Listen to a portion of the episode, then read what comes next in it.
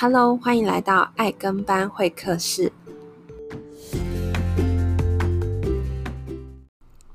嗨，欢迎回到爱跟班会客室，我是 Lindy。在上一集呢，我们有跟大家聊到关于毒品咖啡包的现况。那我相信不少，如果你家里有孩子的家长，你心里可能会有一些矛盾跟挣扎，因为如果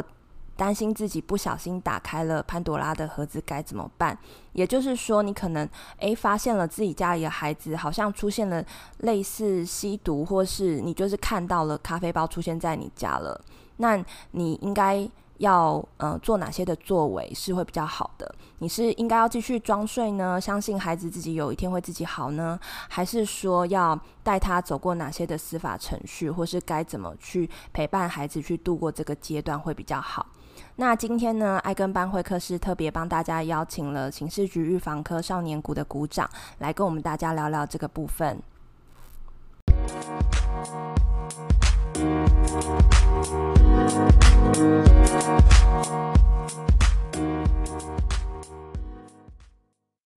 嗨，那让我们欢迎张股长。嗨，大家好，我是刑事警察局预防科少年股的张股长，很高兴在这边跟大家见面。好，那我们想要问一下鼓掌，就是说，现在实物上少年吸毒后，大部分家长会有哪些的反应？我想很多家长在碰知道自己小朋友吸毒的时候，当下的状况都是非常的惊讶哈，因为想说自己的孩子怎么可能会这样？对，因为一般的家长。并不会预期到说我小孩子会有吸毒的状况，所以当知道的当下都会非常的惊讶，然后可能脑中一片空白，不知道该如何去处理。然后这时候大脑里面可能就有一个想法会告诉你说：“诶，我是不是要赶快逃离这个状况啊？这不是真的，我到底该怎么办？”家长先去喝一杯酒。嗯，这也是一个方法，先让自己冷静下来之后，才可以做比较理性的处理。嗯，所以大部分的家长当下应该都是会先否认的，就是会先想说我的孩子这么乖。嗯，这是应该是很多家长会有的想法，因为可能会想说，我平常每天都在跟他接触啊，我觉得他看起来也没有什么异样啊，那为什么会突然接到通知说，欸，他可能有吸食毒品？这到底是什么样的状况？会在他包包发现了我们上一集有跟大家分享过的那种咖啡包的样子，出现在他小孩子的包包里。嗯，对，就是你突然在他书包里面找到不该出现的东西的时候，你也会发现非常的惊讶啦。哦，可能就会想说啊，那可能是别人的。哎，有可能会觉得说，是不是同学不小心放在他的书包里面，那个不是他吸的，一定是别人的东西。嗯，那通常就是当家长就是这样子过了一段时间，他清醒了，他可能要面对的时候，大部分的家长会有有哪些方式他可以去处理？呃，其实。对于少年接触到毒品这样的问题，其实政府机关很多的部门都有在合作去处理这个问题。那包括我们本身警察机关，或者说教育机关，或者说市政机关，对于毒品他们都有他们处理的方式啊。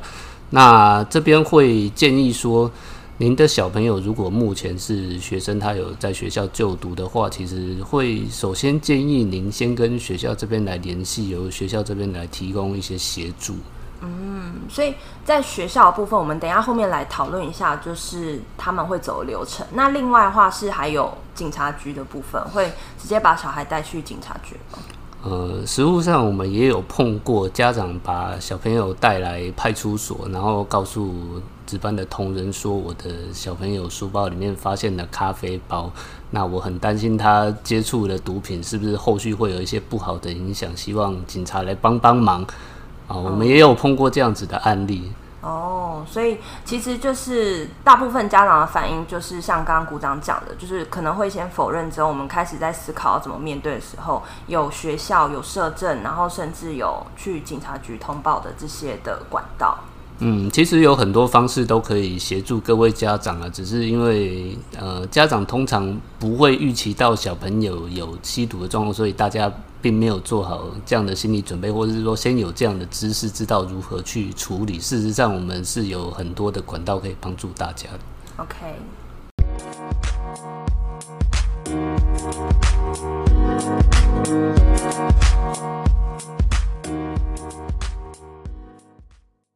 好哟，那刚刚股长也有跟我们分享到说，小孩吸食毒品之后，那家长其实可以求助的管道，那大致上有分学校，然后警局的举报，然后跟社政单位的部分。那我们就一一来讨论一下，就是怎么样做会比较好。那第一个部分，可不可以跟我们分享一下学校的这一块，是一般实务上是怎么做的？嗯，我想教育单位本身对于学生涉毒的问题，他们也非常的重视。那在涉毒学生的处理，学校也有一个行之有年的一个机制哈。那我们会把它给他一个名字，他叫做“重回辅导专案”呐。就是针对有涉毒的少年啊，他们会把这些少年叫来，先做一个简单的了解状况，好，请他们聊讲一下，说他们吸毒是跟谁一起吸毒啊，或者说，因为大部分小朋友吸毒通常都是群聚。嗯，对，因为呃，自己在家里面吸毒的状况有，但是是少数，大部分还是说下课之后在学校外面群聚的状况，例如说他去 KTV 开开趴，或者说他在。啊，其他地方他办生日趴，就是同学或是朋友聚集的时候，他们诶、欸、觉得说气氛很不错，他们可能会把毒品拿出来私用。哦，所所以其实大家不通常不太会在校园内吸毒。学校里面其实对学生的管制算是蛮严格的，嗯、所以呃，以前我们在念书的时候，你如果在学校里面你抽一根烟啊，就很容易就被教官发现了，就把你叫去教官室罚站啊。所以在学校里，在校外。嗯所以在学校的吸毒状况很少，几乎没有啦。可是就是下课之后，他已经脱离学校的管制之后，他就比较有可能接触到毒品。嗯，可是他就是学校算是一个媒介，就是有可能你在学校认识的同学，然后他给你的，然后你们放学后一起出去这样子吗？对，就是一般吸毒的对象就是同学或是校外的朋友啦。就是当然毒品它。呃，就是像刚刚您讲的，会是同学他可能去跟药头去拿了一些毒品之后，就提供给他的朋友到校外找一个地方一起来吸食。嗯，OK，所以在这部分学校会先了解到的是他的交友状况。嗯，就是学校会希望掌握全盘的状况了，就是不会是只有个案，因为刚刚既然讲说吸毒的状况是以群聚比较多的话，当然会想要了解说除了。这个学生之外，还有没有其他的同学跟他一起吸毒？那我们这样比较容易掌握说他的毒品是来源是什么，还有说他可能吸毒的地点啊，或者说他们一些交友的网络，这些都是学校想要了解的。嗯，那下一步学校会怎么做？呃，学校会把这些人叫来辅导之后，会把他们列册。列册之后呢，学校会再做后续的追踪跟辅导。辅导部分就是，当然还是告诉他一些吸食毒品之后可能一些有一些不好的后果啊，希望他可以做一些比较理智的一些选择。那后学校也会在后续追踪的时候，定期请小朋友来验尿，了解说他后续是不是还有继续使用毒品。嗯。哎，这样比较可以了解说，这样的辅导之后，学生是不是有改进，或者说他已经跟毒品划清界限，不再接触毒品。OK，因为呃，鼓掌这边，我就我所知啊，就是毒品我们是有分一二三四级嘛，所以学校在处理这这类毒品的时候，是不是他们也有不同的处遇的方式？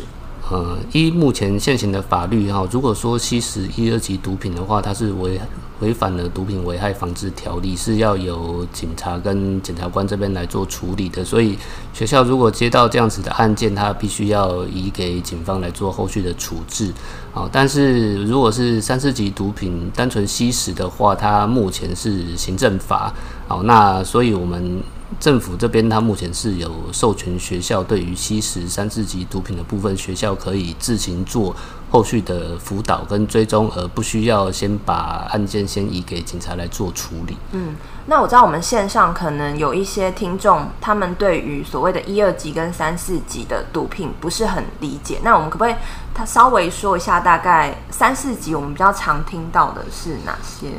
呃，三四级主要还是大家有听过的，可能是 K 他命啊，因为其他有很多是属于新兴的毒品。嗯、那这边讲出来，可能大家比较没有听过。那比较简单的就是说，目前大家看到的这些毒品咖啡包里面，大部分的成分都是以三四级毒品混合为主。嗯，那一二级呢？一二级是比较传统的毒品，像是海洛因跟安非他命啊，这一些目前在校园里面并不是很流行，主要是因为它的量少，价钱也高，所以一般学生比较没有那个经济能力可以去接触。但是毒品咖啡包里面可能会有一些呃一二级毒品的一些杂质混在里面，是有可能的。所以它只要有混到一二级，那个毒品咖啡包就算一二级了。对，就是里面有吸食到一二级的成分，验尿有验出来的话，那会判断说学生吸食的是一二级毒品。所以像摇头丸，它也是属于摇头丸算是二级毒品。毒品对，哦，那其实真的还蛮危险的。嗯，所以在这边会建议说，如果是有呃小孩还在念书的话，可以先走学校这一条。对，的管道，呃，对小朋友来讲，其实由学校来追踪，我认为是比较有效率啦。因为警察这边的话，只能做个案的处理，而是学校，因为他有法律的授权，他可以去做后续的追踪跟辅导。其实，呃，对各位家长来讲会比较放心啦。等于说，学校会帮你追踪他在学校的一些交友的状况啊，还有他后续是不是还有使用毒品啊。其实，对于小朋友要戒除这些毒品的诱惑来讲，学校的处理是比较有效率的。好哦，那有一些家长他们也会直接把小孩带去警察局。那这部分警察接接到这样子的案子的时候，我们通常会是怎么处理呢？嗯，刚刚有讲到，其实警察处理这些毒品案子的话，是以个案的处理为主啦。就是刚刚前面有提到，就是一二级跟三四级，它处理的方式不一样哈。那一二级的话，我们必须要呃把案件移给检察官去做后续的侦查跟处理哈。可是如果是三四级毒品的话呢，因为它本身是行政财阀，所以一般送到警察这边，我们会判断说它的重量是不是有达到需要财阀的程度啊，或者说呃它是不是有一些后续使用毒品的一些状况，我们可以把它的上游追查出来。这个是警察能做的。那对于小朋友来讲，就是单纯的行政法，可能就是罚钱这样子。嗯，那因为刚刚股长还有提到一个摄政单位，是什么状况？摄政单位会介入？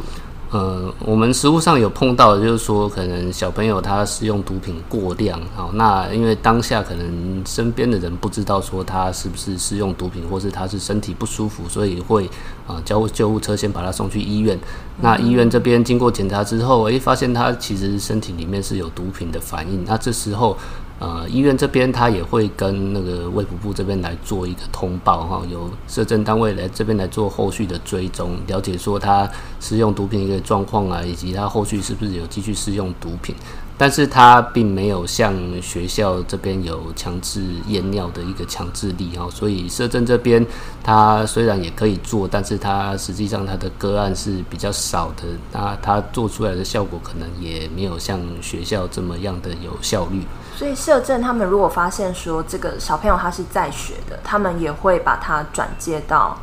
学校那个地方。社政这边有接到这样子个案的时候，也会了解学生是不是他是不是有学籍的。如果说他目前是学生的话，那当然也会把这样的状况通知给学校的。啊，我们把它叫做是一个共案共管的一个概念，等于说社政这边会做他们的追踪，那也可以由学校这边他接到案件之后会走我们刚刚的流程一样，会做后续的追踪跟辅导。OK，好，谢谢。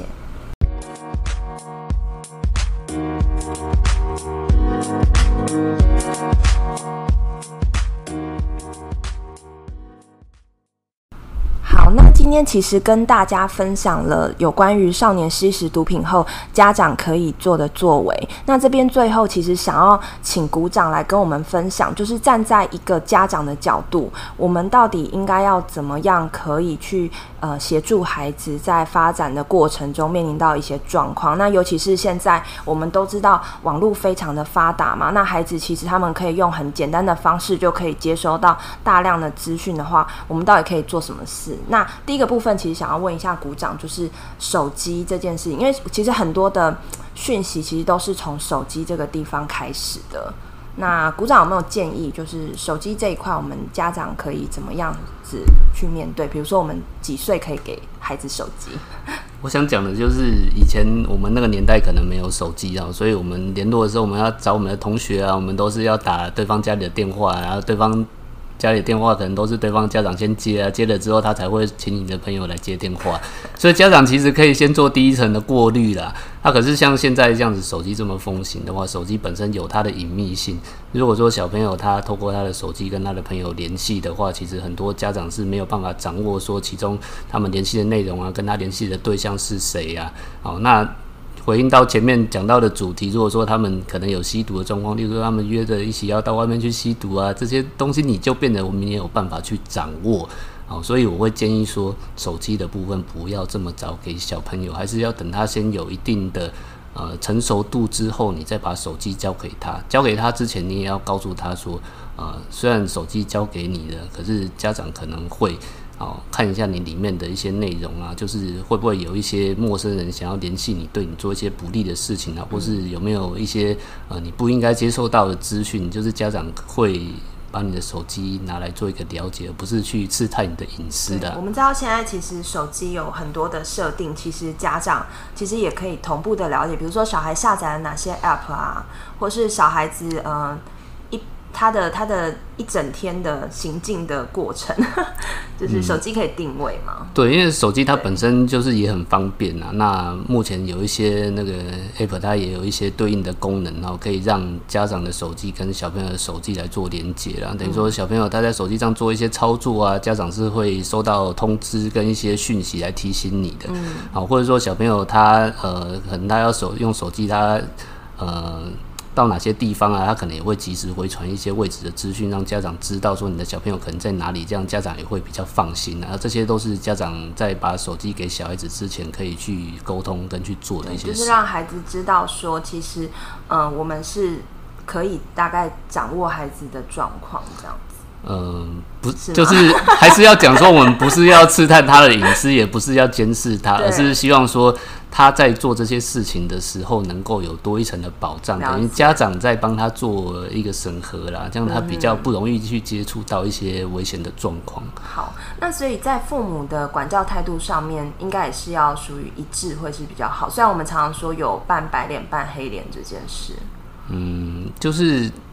像刚刚讲到，就是给手机这个问题，有时候家家里面呃夫妻两个可能就会有不同的意见了。那我会建议说，在跟小朋友讲每一件事情之前，就是夫妻双方就是要先有充分的沟通了，要有共识之后再一起去跟小朋友去讲，就是父母亲最后的决定是怎样，小朋友才不会觉得说，诶，好像去找爸爸，爸爸会比较疼女儿啊，或者说妈妈会比较疼儿子啊。那去找他们的话，他可能。呃，就会给一些比较宽松的一些答案哦，这对小朋友来讲会造成他价值观的一个混淆啊，所以我并不建议说，